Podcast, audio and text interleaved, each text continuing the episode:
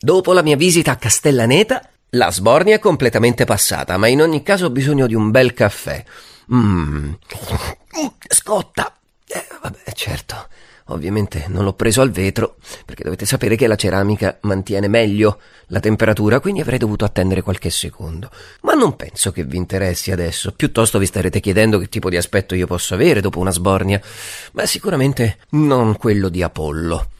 Ma andiamo alla nostra prossima meta. E in questo caso non esiste una meta più azzeccata di Meta Ponto. Metaponto pensate che è una città che faceva parte della Magna Grecia Infatti i greci hanno costruito meravigliosi templi, come quelli dedicati ad Atena, ad Apollo, non a me, e ad Afrodite. Ma tornando al mio caffè, mi ricordo anche della ceramica e guarda caso, le ceramiche a Metaponto rappresentano una delle curiosità più interessanti.